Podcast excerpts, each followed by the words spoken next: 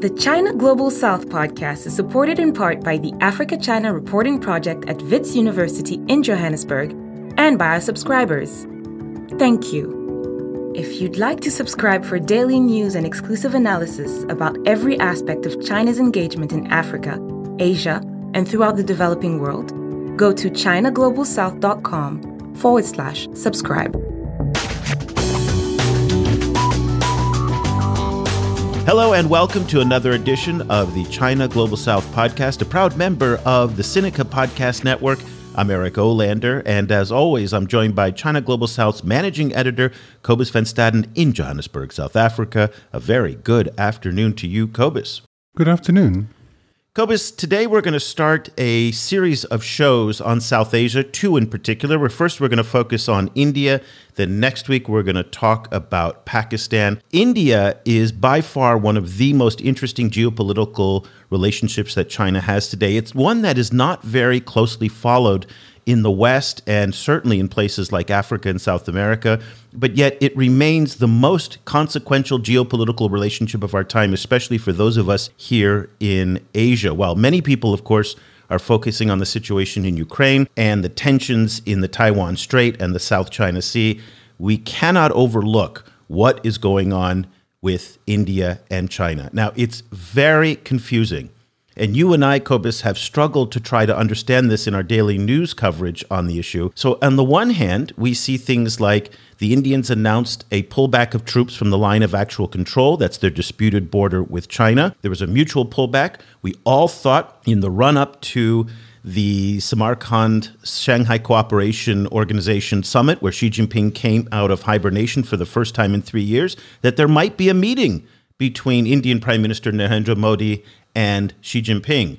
Not only was there not a meeting, okay, these two guys barely looked at each other.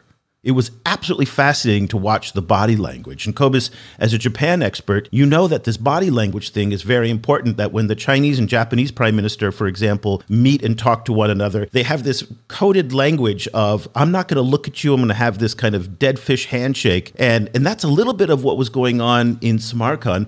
At the same time, though, Chinese and Russian and Indian troops participated in these Russian war games. So we thought that was something that was interesting. Also, the Indians and Chinese are very enthusiastic participants in the BRICS coalition. At the same time, there are all sorts of problems. Chinese tech companies are coming under huge pressure in India. There is a lot of tension in Sri Lanka between India and China over the debt and the economic collapse that's happening there. And then, of course, there is the border issue. Now, this is the critical issue right now. They call the border the line of actual control, and it's a part of the border high up in the Himalayas near the Tibetan Plateau. And the current dispute between the two countries dates back to, uh, to 2020 when Chinese and Indian troops actually opened fire on one another for the first time in 45 years. Now, there are disputes over how many soldiers on each side died in the conflict. The Chinese say one number, the Indians say another. The fact is, though, is that there were casualties on both sides. They seem to be in the low dozens of troops. Some were caught in the conflict, some apparently died of drowning, but at the end of the day, soldiers died in this conflict. Since those tensions, it has gone from bad to worse. Last May, the Indian Army redeployed six divisions from the border with Pakistan to the line of actual control to bolster forces faced off against the People's Liberation Army. The Indian government asserts that the Chinese People Liberation Army Air Force has also made repeated illegal incursions into Indian airspace along the line of actual control. Let me be very clear that is a disputed contention. The Chinese Air Force says they have not done so. But nonetheless, you can see where we are right now in terms of the tension and the misunderstandings. And Indian media and social media are constantly ablaze with all of these anti Chinese stories. And in fact, it was Indian social media and Indian media that played a critical role in the recent fake news story about a coup in Beijing. So everybody's kind of primed for a lot of misinformation and disinformation. But that being said, China's ambassador to India, Sun Weidong, he recently said something very different and is telling a totally different story. A couple of weeks ago, during a speech to mark the Chinese National Day, Ambassador Sun said that the situation on the line of actual control is moving towards what he said, and this is his word, normalized. Let me read a quote to you from him. The current border situation is overall stable. The phase of emergency response since the Galwan Valley incident has basically come to an end, and the border situation is now switching to normalized management and control. Now, I think if you went to New Delhi and asked anybody, is this situation normalizing, they will probably be a little bit surprised. There might be some raised eyebrows. This came as a surprise to a lot of people also within the Indian Foreign Ministry, and it also came up at a recent press conference with India's External Affairs Minister S. Jaishankar who was asked to explain the discrepancy in how both countries apparently framed the standoff along the border and whether something was lost in translation between Ambassador Sun's take and what the Indians have long been saying. Let me play some sound for you so you get a sense of what's going on here. First, you're going to hear a reporter's question on the issue, and then you're going to hear from the minister. So you have consistently maintained in China that till uh, agreements on the border are respected, the situation cannot uh, become normal. Uh, China even today said that the situation at the border is overall stable, and the emergency response seen after Galwan has moved to quote unquote normalized management and control. And we have seen this consistent messaging from Beijing about how things are okay, despite your position. Is something getting lost in translation? Do you want to send a stronger message? Mm. no, uh, look, uh, I I think uh, if the spokesperson of a foreign ministry were to say something, I would urge you to seek comment from the spokesperson of the foreign ministry uh, of the corresponding uh, country. Uh, I think what I have said, to my mind, represents accurate policy uh, assessment of where the state of our relations are. Uh, we continue to strive for uh, uh for a relationship with China, uh, but one that is built on mutual sensitivity, mutual respect, and mutual interest. Cobus, he could barely even say the name of the country, China. I mean, again, you cannot overstate how complex and how strained relations are between these two countries. It's very important to mention, again, there are literally heavy artillery batteries facing off against one another. They have disputes in the Indian Ocean, in Sri Lanka, uh, in a number of different fields. That being said, Cobus, you did an analysis last week on a very interesting speech given by Zhou Bo, who is a former official in China's Ministry of Defense and now a researcher at the Center for Strategic and Security Studies at Tsinghua University in Beijing. And he wrote that India is going to have to adapt to China's presence in South Asia, particularly the PLA's Navy's growing presence in the Indian Ocean. But at the same time, you said that he gave a much more nuanced argument for a Chinese uh, audience about Sino Indian ties. Tell us more about what Zhou said. Well, yeah, it was it was very interesting. Um, it was this you know, the, these long comments uh, of a made during a keynote speech uh, at a conference in London, um, which was then reprinted in the Chinese media. Um, and so the headline is basically that that the one thing he said, I think that, that that people would draw as a headline is that China has been a presence in the Indian Ocean since the Ming Dynasty, and that that India will basically have to get used to it. You know that that that there will be Chinese warships in the Indian Ocean, and and India will you know have to put up with it. But I think you know kind of one once you get kind of like down you know, kind of down into the comments, then um, it was interesting because he was focusing a lot on how the two should try and work together, particularly in relation to to this this concept of the the kind of Asian century, like making making uh, you know 2020 like the the the the the, the 21st century, uh, you know, a, a, century that's driven by by Asia, by by Asia particularly, and the, but then specifically by China and India being the two largest economies in the world. Um, and he was also saying that that in a lot of ways, India India and China's positions are very similar, and that they both actually face quite similar pressures from the United States, um, and that India's India's Quad membership is a lot more ambivalent than it seems, and that in a lot of ways India's position in the Quad is changing the Quad itself into something else. You know, so it was all very kind of interesting to see you, to see how how the kind of different border issues are being are being discussed in China. Well, let's try and figure this out from somebody who literally wrote the book on the issue. Ananth Krishnan is the China correspondent for the Hindu newspaper and author of the best selling book, India's China Challenge, that was published back in 2020 and absolutely essential reading for anyone interested in this topic. Ananth, a very good evening to you in Beijing, and thank you so much for joining us.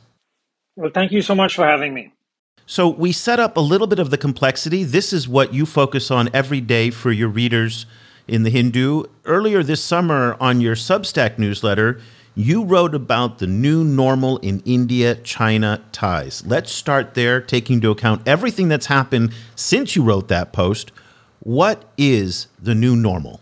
I think, Eric, you kind of summed it up very well in your introduction, where I think the basic problem is India and China have a different sense of what normalcy in the relationship is and should be. Uh, as you rightly pointed out, uh, the Chinese ambassador to India uh, made the statement that he felt that the border situation was now under normalized management.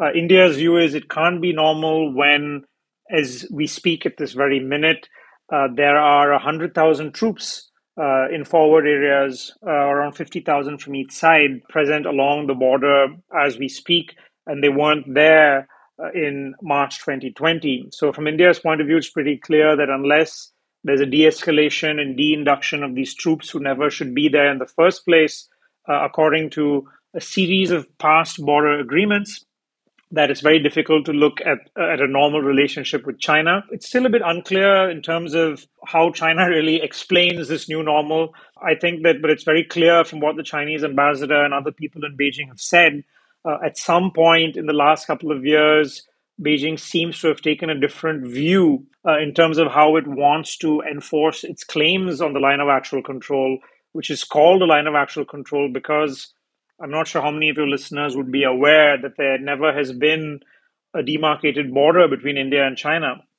So I think that at some point it seems Beijing took a very different approach in enforcing its claims, which we can go into in more detail, but in a nutshell, it's pretty much led to a very new way of both sides managing the boundary.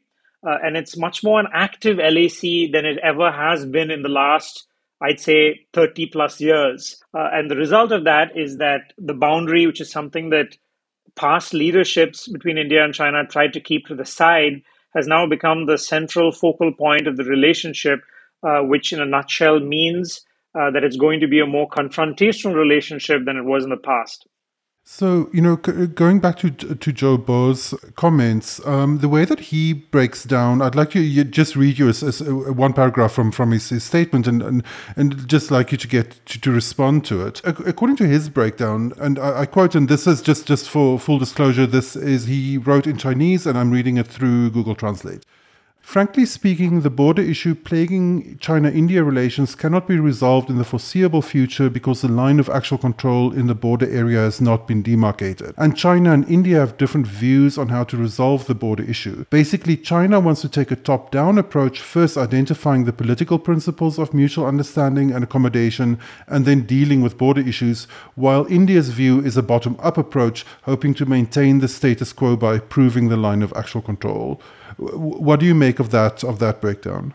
I think that, Cobus, the, the the way India and China have looked at it is uh, in 1993, uh, both of them signed a first ever agreement on maintaining peace uh, in border areas, even though the LAC was not demarcated. Uh, and what they also agreed on in 1993 and then in 1996 when they came up with very, very detailed confidence building measures that govern how both sides should patrol in disputed areas. They agreed to slowly uh, demarcate the LAC, iron out their different perceptions, and come up with uh, you know more solid ways to manage how they patrol the border. So that was followed by what Zhou Bo actually mentioned. It was followed by a political understanding on political parameters and guiding principles to settle the boundary dispute that was signed in 2005. Um, and that was followed by uh, a border defense cooperation agreement in 2013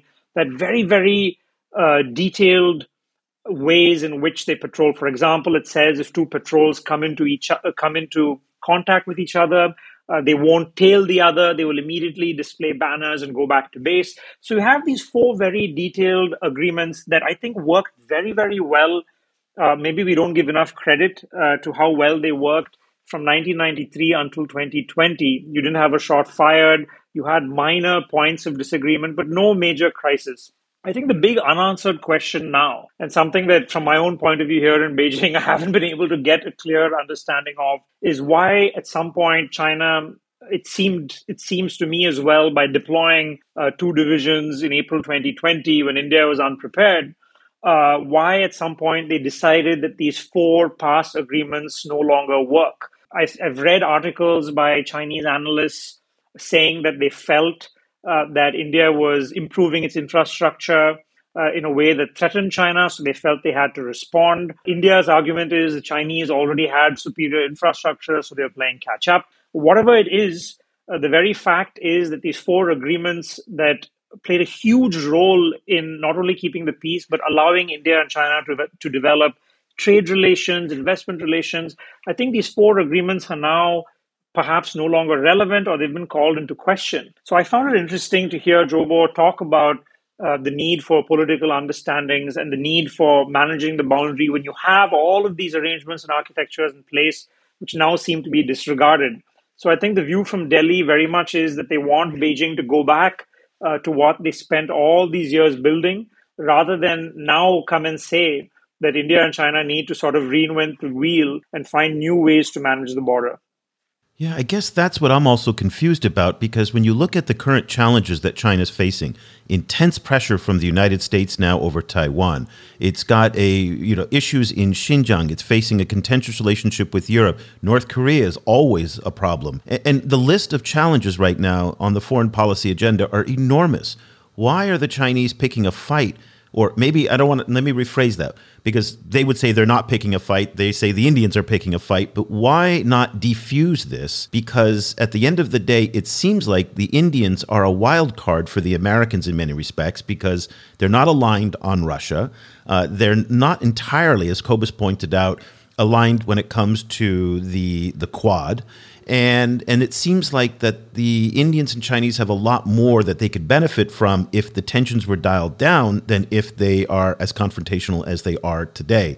What's your sense from talking to your sources in Beijing, either in the scholar, the think tank, the policy community, about what the thinking is for China to continue to have these tense relationships and to deploy the way they have? So, very clearly, Eric, the thing that I hear from them is, uh, as you rightly sort of assume they would say, they say that everything they were doing was responding to what uh, the Indian side was doing in Galwan Valley, where all of this kicked off in early 2020. But the way that I look at it, having covered past disputes as well, even if uh, it is, say, even if you sort of assume the Chinese claim that India was carrying out construction activities in Galwan Valley, uh, the Chinese side has released satellite images uh, to show India, uh, the Indian side building a bridge, which India says w- was on its side of the LAC. The fact still remains that when these issues have cropped up in the past, there are systems and channels to deal with it. You sort of go at the local level, you talk it out. Uh, India might take down a bridge, China might start building a bridge somewhere else. So these very small sort of disagreements keep uh, popping up. But what surprised the Indian side was the Chinese response this time was to literally send 50,000 troops and carry out multiple transgressions in five or six different points on the LAC. So it's very difficult to understand uh, the argument uh, that the Chinese make that they were only responding because the fact of the matter is, for the last two and a half years, what both sides are actually negotiating is on India's uh, demand for a return to the status quo. So, obviously, if one side is asking for a return to the status quo and the other side is denying it, I think it's quite clear who sort of took the steps to change the situation. The other fact is, uh, as a different number of Indian media have reported, and the Indian government actually has been playing down, the fact is that India has lost access to a huge amount of territory in the last two years.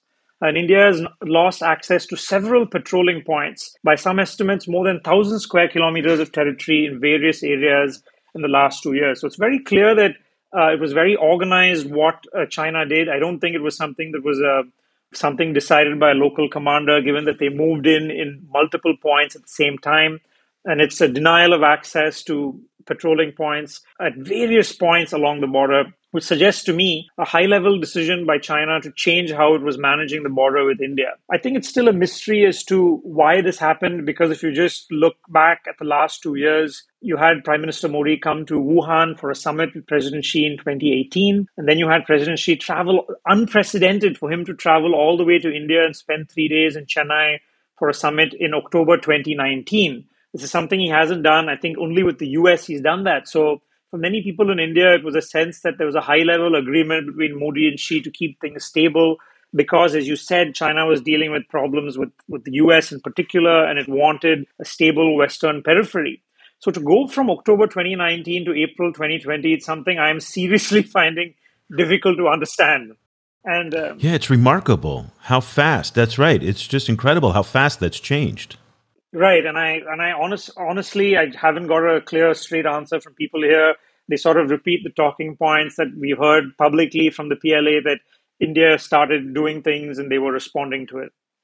So, you know, I wonder if you could also just, just in, if we could broaden the context slightly to to include the United States. So, I wonder if you could talk a little bit about the relationship between India and the United States in the context of of tensions between India and China. You know, I, have seen a lot of a lot of kind of like anxiety expressed in in the Indian media about different kinds of Chinese encroachment.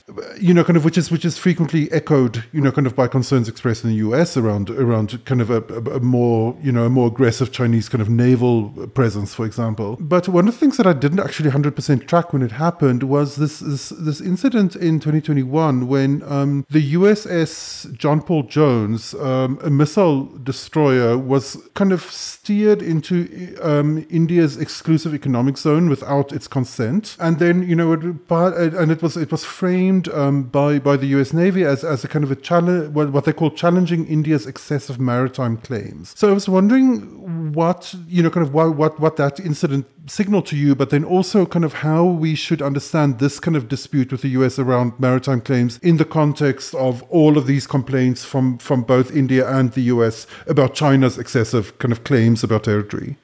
No, that's a good question. And that's something that I think the Chinese media and Chinese experts like Zhou Bo, who you mentioned, have been highlighting the fact that uh, actually, uh, when it comes to how countries look at freedom of navigation, and their rights within exclusive economic zones, that India and China actually have a more sort of common understanding than the US, which which feels that it has a right to sail ships uh, within people's EEZs, which is something that uh, India and China have objected to. That is true. But having said that, I think the the John Paul Jones sailing through India's EEZ, I think it was something that the US has done with other countries that it would call its partners or allies because of part of its broader what it calls freedom of navigation operations. So I don't think it's really a huge point of difference or confrontation between India and the US. I think it's something they live with, where the US might do it once in a while. India will object to it and put out statements. But I don't think that should distract from the broader trajectory, which is, I think, a much more closer India US relationship which of course has its own logic, but there's no denying that I think in the last two, three years, I think China has given India less uh, of less of an incentive or less reasons to go slow with the US, which possibly India was doing in the past because it was trying to build relations with China. But I think with the change in the last two, three years, uh, I think it's given a huge fillip to India US relations, especially India US defense relations, because there's very little argument right now for India to keep Chinese sensitivities in mind, uh, given what happened uh, on the border. Let's turn our attention to economic relations, and there's a lot going on there. Uh, in the news that we've been covering quite a bit is the shift in production and manufacturing from China to other parts in Asia. And there's a statistic that's been carried out by Economic Times and your newspaper as well that a billion dollars of iPhones have been produced in India and shipped just this year alone. Apple's now shifting more of its AirPods and its Beats uh, headphone production from China into India. It's still a very small sliver of Apple's overall production, but it does represent a trend. And there's apparently an economic policy in place by the Modi government to attract huge amounts of Chinese uh, manufacturing to come over the border into India as well. At the same time, Indian companies uh, correction, Indian government uh, agencies have been cracking down on Chinese companies, uh, particularly tech companies, Xiaomi, Vivo, Oppo. And in fact, just a couple of weeks ago, Xiaomi had $682 million in assets frozen by Indian regulatory authorities. Can you talk to us a little bit about the economic tensions that are underway now between the two countries, and especially this crackdown on tech companies? It's uh, actually quite a very recent development, only because I think since the early 2000s, just to give some background, I think the, the trade story was probably the biggest bright spot uh, in the India China relationship because you had all these political problems, whether it was the boundary issue or India's concerns about China Pakistan ties or China's concerns about India US ties. I think putting all of that aside, the fact that China became India's largest trading partner and still is India's largest trading partner, I think was in many ways remarkable. Uh, I think even more remarkable was that since around 2014, uh, when uh, the Narendra Modi government took over, they had an actual professed policy of trying to attract Chinese investment. And I think in the five year period until about 2019, Chinese investment into India's tech companies, I think it sort of almost came up to the same level as investments from the West. Um, Alibaba and Tencent were among the biggest foreign investors in India. This was something that I think both sides looked upon as a very positive development. All of that has, has been a complete 180 degree shift and change uh, after the boundary crisis that started in 2020. And as you rightly pointed out, uh, there's been a very big change in the Indian government's approach, where not only have they essentially put a huge freeze into Chinese foreign investment coming into India, which now requires government approval, unlike in the past. But they have also begun to scrutinize the activities of Chinese companies in India, especially Chinese smartphone companies who are still the biggest, have the biggest share of India's smartphone market. Uh, they've been doing this by scrutinizing their financial practices, and they pretty much accuse them of, of not paying uh, taxes. So I, am pretty sure that all of these are related to uh, the change in the political relationship uh, because of the boundary. Uh, and it's and I think uh, for Chinese companies that I speak to regularly, um, India was actually a huge market for them, uh, given that they saw it as a very similar market to China in many ways. And a lot of them now are essentially putting their plans on hold or rethinking, rethinking their plans because they are pretty clear that they are no longer welcome in India. Uh, so I think this one bright spot that you had in the relationship is no longer a bright spot, and I think that concerns anyone who follows India-China relations because something is. I think you're seeing a shift from a relationship that had a mix of competition and confrontation and a mix of working together. But I think it's it's the areas of working together are dwindling rapidly, and I think that's that's obviously a very negative thing for India China relations. In terms of India trying to get uh, Chinese investment away, as you pointed out, I think it's a, a lot of China, companies are moving away from China mainly because of, I think, internal changes in China, like zero COVID and, and the like. Uh, and a lot of it's moved to Southeast Asia and Bangladesh. I think India has been a bit slow to get that investment, but you're right in that being a focus, I think, for the government at present. And it's not only gotten bad for Chinese executives. Uh, Honor, which is a Chinese smartphone company, evacuated its Chinese expatriate staff. Other Chinese tech companies have also removed them for fear that they're going to be arrested because many of the Chinese corporate leaders have been hauled before the courts. So there's real concern that they're going to be jailed. Also, interesting point, Cobus, that India is one of the few places that has taken uh, real, tangible action against Chinese apps, including TikTok. So I think somewhere around 100 apps, including many of the popular ones from ByteDance and Tencent, have been banned. And this is something that's interesting for those in the US and Europe now that are considering sanctions against TikTok in particular. And India poses a, a case study for that. So, Cobus, a lot to, to follow there. Yeah, it's very interesting. Just just as a tangent, I was I was recently in a in an academic meeting talking about a big project where pe- which included a content dissemination aspect where people were discussing the possi- possibility of using TikTok as a dissemination channel, and then like all of the all of the Indian um, you know participants in the project were all like, yeah, sorry, we can't we can't do it in India. Um, so it was interesting. um, but the um, so you know as uh, you know as, as we've kind of alluded to the the Xi Jinping era largely overlap with, with the, the reign of Prime Minister Modi. And, you know, in, in China, we this was a moment of, you know, of, of, of sharply increased kind of central control, um, you know, over many aspects of, of the society. Um, but it was also the, during that time, same time, we also saw the rise of Hindu nationalism, or the, the strengthening of Hindu nationalism in, in India. I was wondering how this kind of shift in mood um, within India and and Modiism, you know, kind of as a as a kind of ideological system, uh, uh is affecting the India-China relationship? I think that's a good question, and I've seen some Chinese commentators in the last few months after the relationship turned, uh, blame it on uh, what they call um, Hindu nationalism and that prompting a harder line from India. I kind of actually saw it differently uh, and more of a kind of like a Nixon to China logic where it seemed to me that Modi coming into power in 2014 with such a huge mandate uh, and also framing himself as being this kind of you know strong kind of leader, I think it actually opened up huge possibilities to fix uh, problems in the relationship uh, that previous governments couldn't fix, uh, starting with the boundary. And I think that Modi himself saw that opportunity, and I think he did invest uh, in his first term, especially uh, quite a huge sort of amount of political capital, even when it would have been, uh, you know, there were naysayers, even probably in, in, in his party, even within his own party, uh, by, uh, you know, coming to China in 2015, coming back again in 2018.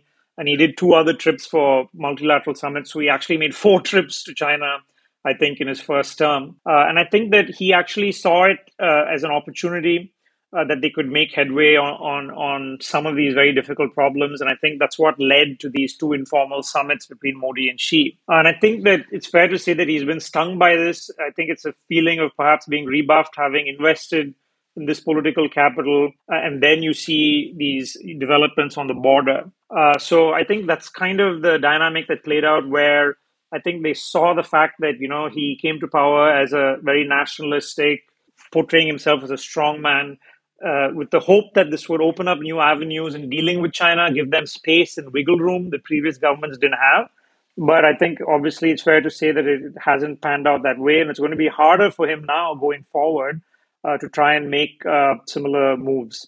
Given the fact that these two leaders have met as much as they have in previous years, were you surprised at the body language and the behavior and the fact that they didn't meet in Samarkand at the Shanghai Cooperation Organization summit, given the fact that Xi literally had bilaterals with almost everybody. I mean, I think he even had one with the janitor. I mean, it was really just remarkable how many photo ops he yeah. did. And that picture of the family photo, do you remember that at the where they all stood there and they stood there rimrod and in the video they didn't look at each other. And these are guys who know each other. They've met with each other. They've been to each other's countries. They're in the BRICS forum together. Were you surprised, or someone like you who follows it so closely, you expected this? What was your take from from what happened in uh, in Uzbekistan? My personal view, and obviously I think this isn't shared by New Delhi, is that my personal view is that they it was a missed opportunity that they should have met. I think that uh, given that um, from from the way I looked at it, I don't think India had anything to lose. I think obviously they were probably concerned by the optics of meeting when the boundary was disturbed. But I think that uh, why I saw this as a lost opportunity is that it would have given Prime Minister Modi a chance to convey directly at the highest level to Xi uh, the sense of concern in India at how the relationship has changed. I think it's highly probable that, given what you hear about the way information filters up in China, it's highly probable that President Xi has a much rosier picture of the relationship I mean, if you read what the Chinese ambassador has said and others say, they say it's a normal relationship and everything is fine. So I think that they missed a chance to kind of impress upon him at a direct level their level of concern. And I found it a bit strange, as you said, that, you know, it was almost very sort of school playground ish that they're standing next to each other and they walk apart without looking at each other uh, after having met uh, 18 times. Uh, so I thought it was a missed opportunity for diplomacy. And my understanding is it was neither side requested a meeting. Perhaps it was a case where each side was waiting for the other to approach them. But I think from what I understood, neither side uh, made a request for a meeting, so it just didn't happen. But I think it also it's there's a point here. I think for people to reflect on in the last few years, not just with Modi and Xi, but even with Trump uh, and Xi, you you have so much made of you know, person to person diplomacy, personalized diplomacy. Uh, but I think that it goes to show the limits of that when uh, when you've had all of these sort of big meetings and informal summits, when you have a big problem, uh, they haven't even spoken once since the border crisis began, uh, even on a phone call. So that goes to show, I think, the limits of these. Uh, when much is made of these sort of personal equations, but when real problems surface, it kind of seems to dissolve very rapidly. I wonder if you could talk a little bit about um, uh, about India's own regional ambitions. Um, you know, we, have seen we've, we've, seen kind of like a, a, lot of kind of worry expressed in, in the Indian media about about you know being encircled by China, and and there's also been these kind of controversies around uh, around Chinese influence in neighboring countries, uh, notably in Sri Lanka. Um, you know, where there's recently been a kind of an, uh, an somewhat awkward kind of like on again off again fight about um, about whether uh, a, a, Chinese military research vessel would be allowed to dock um, at a Sri Lankan port, with uh, you know with with Indian officials kind of strenuously objecting to it. Um, how does India see its own regional role and like and, and roughly kind of like what are the, the kind of boundaries of of what India sees as its its immediate sphere of influence? I think that um, the way I the way I sort of track how this is looked at in Delhi, I think that first of all, I should say I think there seems to be varying opinions on how India should look at the whole question of Chinese influence. I think there are people who are pragmatic uh, enough to know that China being the world's second largest economy, is naturally going to see a deeper presence in many of India's immediate neighbors. And it's something that India, to some degree, has to live with. And it's unrealistic uh, to kind of wish away uh, the reality of China's presence in the neighborhood. And that's my sense that I get from a lot of officials that I speak to. Even though maybe in the media and maybe among some experts, you kind of get extreme reactions to every Chinese deal or every Chinese project uh, whether it's in Nepal or Sri Lanka or Bangladesh. Uh, my sense is I think a lot of people are kind of aware of the reality of having the world's second largest economy uh, right here in in uh, our neighborhood, uh, and, it, and I think it's inevitable that especially uh, a country like Nepal or Sri Lanka, it suits them to have an alternative rather than be completely dependent or reliant on one country. And I think many of them have gotten pretty smart uh, at kind of getting the best out of India and China by kind of putting Indian companies and Chinese companies against each other. And I think it's kind of expected for them to do that. I think where India would kind of see red flags is when it comes to its security interests ra- rather than say just economic deals, but seeing its security interests being directly threatened or affected. Uh, for example, the prospect of having a Chinese military base uh, in the immediate neighborhood would be something that would concern India, and I'm sure Delhi would use all influence and uh, power that it might have to prevent such a likelihood.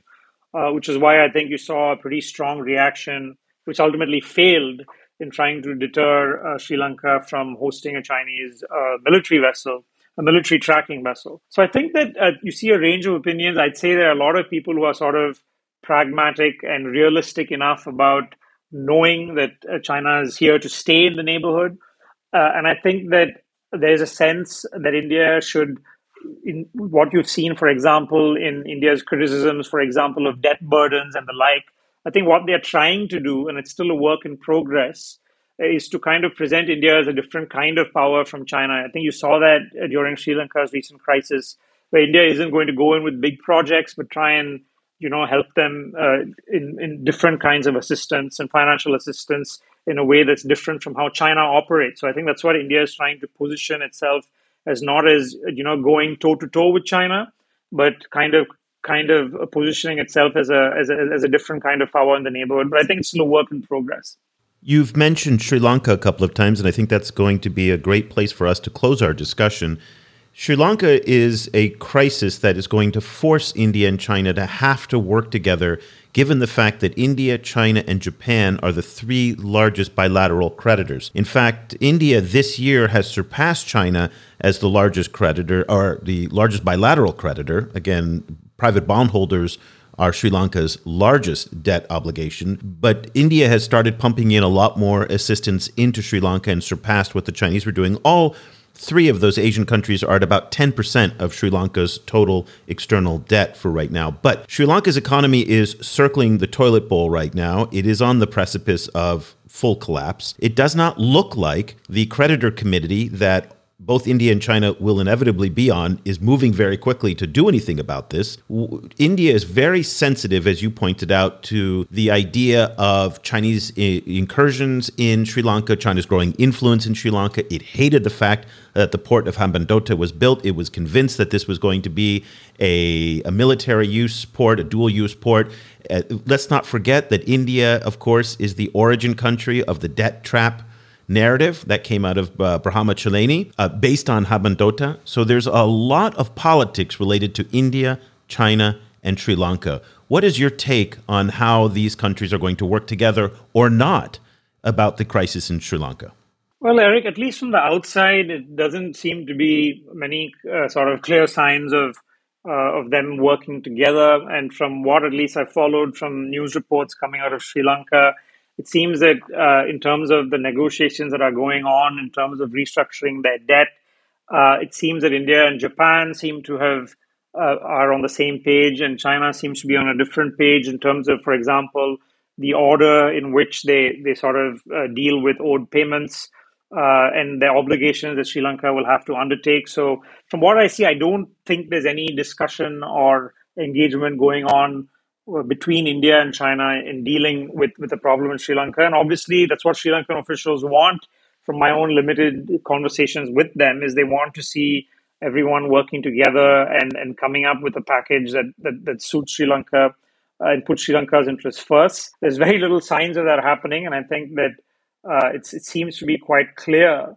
uh, that uh, India and China, even though a few years ago they, they were speaking about the idea of, of what they were calling India China plus one projects in, in the neighborhood uh, as recently as 2019. The idea that Indian and Chinese companies would come together and, and do a project in Myanmar or Afghanistan or maybe even in Sri Lanka. Uh, I think all of this kind of just goes to show the importance of, of you know of, of having a stable political relationship uh, it opened up so many possibilities that they were looking at these things as recently as two, three years ago. Uh, but when when the sort of bottom of the relationship has kind of fallen out, I think that you're seeing this sort of reflected in so many other different ways, including in, in third countries as well, which I think is a reflection of the state of, of the India China bilateral relationship at the moment. Ananth Krishnan is the China correspondent for the Hindu newspaper based in Beijing and also author of the best selling book, India's China Challenge. Ananth, thank you so much for taking the time to enlighten us all on this totally complicated, totally confusing, and you succeeded in what I always say that we're never supposed to leave these conversations more clear headed and more and better understanding. I'm more confused than I was at the beginning, but that's the way it's supposed to be because these are so complicated. If people want to follow what you're reading and writing and want to get in touch with you, what's the best way for them to connect? I think the easiest way would be on Twitter. Um, I tweet at my first name, last name, Ananth Krishnan. Uh, and I also uh, I, I, have a newsletter that I put out on Sub- Substack, which I started off as a weekly, and then it became a monthly, and now it's it's uh, it's pretty irregular. But I but I it's a quarterly and eventually an annual. I'm trying my I'm trying my best to sort of be more regular with it. But yeah, Twitter or Substack would be easy ways to get in touch. Fantastic. So we're going to put links in the show notes to Ananth's Twitter handle, his Substack, and also if you'd like to buy the book India's China Challenge, we'll put the Amazon link there as well for everybody. Anath, thank you so much, and we really appreciate you taking the time this evening to join us. Thank you so much, Eric and Cobus. It was a pleasure. Cobus, the China-India relationship, as we've just heard, is really again another one of these Rorschach tests. You can see anything that you want into it. And the, clearly, the Chinese are looking at this from one way. The Indians are looking at it from another way. In the broader geopolitical scene, the Americans, the Japanese, and others are, are, are looking at it from a, a third, fourth, fifth way. This is one of the most complex geopolitical relationships that does not get the attention that it deserves, given the importance. This is not two small island states kind of feuding with one another. This is literally the world's largest countries, number one and number two, who have 50,000 soldiers in heavy armor and Air Force jets flying over one another.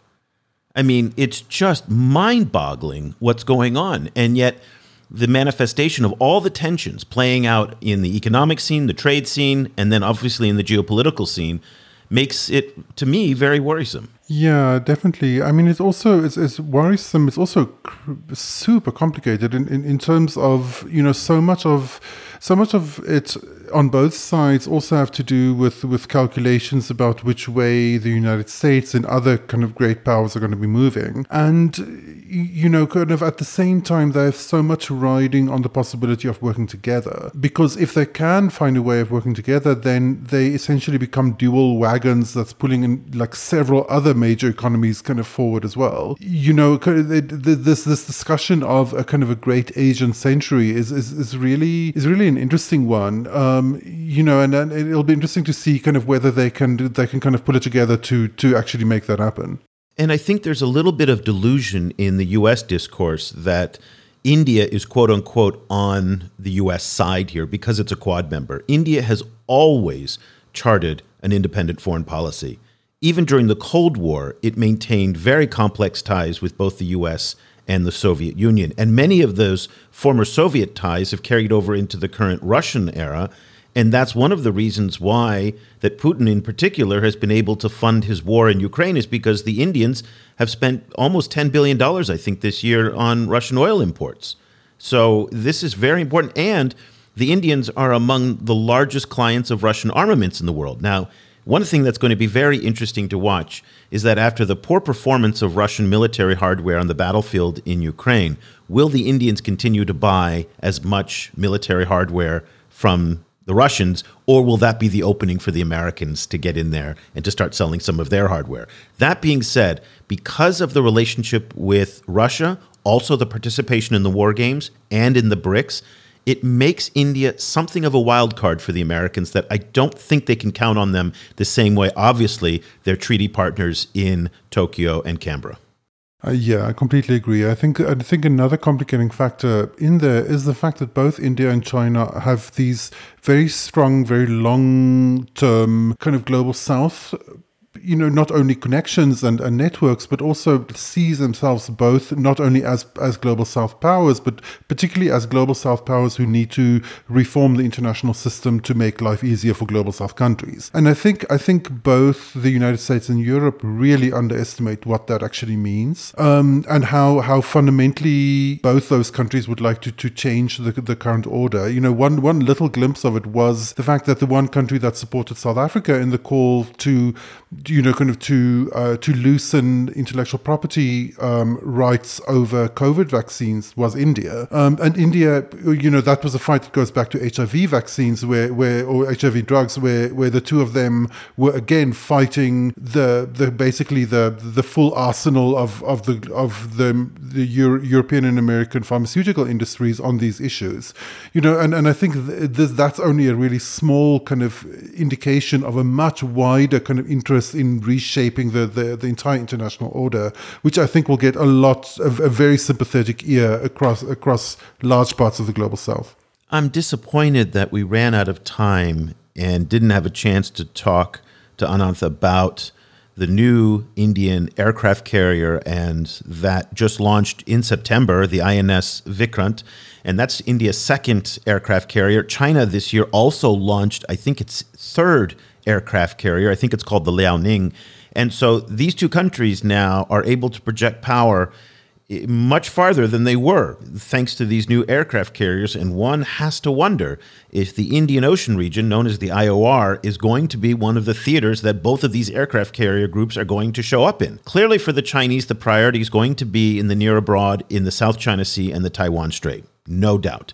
But as you and I have talked about for years, on our Africa podcast is that the Indian Ocean is of great strategic importance to the Chinese, both in terms of moving energy, but increasingly strategic resources, trade, and then moving increasingly through Pakistan and Myanmar to avoid the Straits of Malacca. Now that India has this new aircraft carrier, I have to wonder if the Indian Ocean is going to be a much more tense, hot region than it has been up until now. Oh, definitely, definitely. Like one of the things that we that we picked up in you know like last year we we were going to town over this um, this idea that that was that really became in fashion in, in Washington that that China might be building an Atlantic base or might be planning an Atlantic military base, particularly in Equatorial Guinea, and everyone was and we were echoing a lot of lot of kind of defense insiders saying that that there's a lot more interest in in building bases in the Indian Ocean, and so I think it's we we we you know kind of we're heading towards you know in, highly increased kind of tensions around that that issue, particularly off the the, the, the eastern coast of Africa. Um, you know, the, the, the Indian Ocean island states um, off the coast of Africa are, are key candidates for possible bases from both of those powers, and they they they already like like sites of, of a lot of contestation in terms of in terms of different kinds of economic and geopolitical influence between India and China. Places like Mauritius, like like the Seychelles, and so on, are, are really kind of like at the center of, of the of these tensions so it'll be very interesting to see how it develops. Now, since we ran out of time, we also didn't have uh, the opportunity to talk to Ananth about the China Pakistan relationship. Pakistan, of course, is India's historic rival. The Chinese have invested more in Pakistan as a BRI country than I think anywhere else in the world. The, the, the CPEC, which is the CPEC, which is their economic corridor that they're building, is one of the uh, the biggest Chinese BRI projects worldwide. I think somewhere up of forty billion dollars. That's that's just the numbers off the top of my head. Don't quote me on that. But it is an enormous, enormous engagement for the Chinese, and it's been one of these areas uh, of operation where they. It's the point where the, it causes a lot of tension with the with the Indians. So we're going to focus on the Pakistan relationship later in our next episode coming up. So we're going to separate that conversation out. So I hope that you'll have a chance to listen to that coming up next week. Uh, but let's leave the conversation there, Cobus, again, because I think if we dive too deep into this, it's going to only further confuse not only you and me, but also our listeners as well, because there is just so much to digest here. This reminds me a little bit of our conversation that we had over China Israel relations, where again, it's a it's a hall of mirrors and you just look at it from 20 different ways and you see 25 different things. So i really encourage everybody to spend more time looking at what's going on in the china india relationship. One way you can do that of course is go to our website at chinaglobalsouth.com we're covering china india relations pretty much now every day and so, if you want to stay on top of the day to day coverage, the day to day stories, the best way to do that is to sign up for a subscription at the China Global South project, just go to ChinaGlobalSouth.com slash subscribe. We've made subscriptions super affordable, $15 a month uh, or $149 a year. And you can try it out for 30 days for free. We would love for you to join our growing community of readers around the world, especially in South Asia. So, a big shout out to everybody in New Delhi who's been writing us and asking for more shows like this. So, let's leave the conversation there. For Cobus Van Staden, I'm Eric Olander. Until next week, thank you so much for listening. The discussion continues online. Follow the China Global South Project on Twitter at China GS Project and share your thoughts on today's show or head over to our website at ChinaGlobalSouth.com where you can subscribe to receive full access to more than 5,000 articles and podcasts. Once again, that's ChinaGlobalSouth.com.